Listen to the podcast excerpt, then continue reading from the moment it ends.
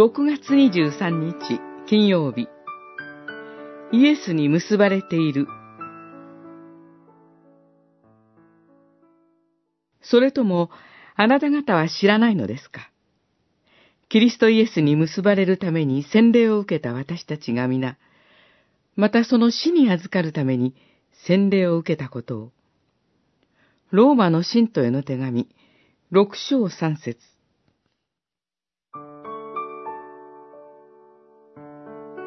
ギリシャやローマの世界に聖書が禁じている生活習慣が数多く見られました。それは不道徳などの罪として現れます。同時に、これらの罪を生じさせる最も大きな罪、つまり、誠の神から離れるという罪がありました。そのような地域に福音が述べ伝えられ、主イエスを信じる者たちが起こされていきました。主イエスを信じたとき、私たちは教会で洗礼を受けます。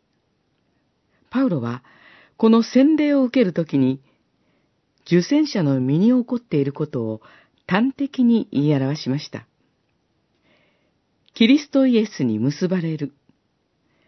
キリストイエスの死に預かると。パウロは直前の二節で、罪に対して死んだ私たちがどうしてなおも罪の中に生きることができるでしょう、とも語っています。主イエスの死に預かるとは、諸々の罪に対して死んで、罪の奴隷として生きることと決別するということです。それは、主イエスと、その人が結びついているから起こります。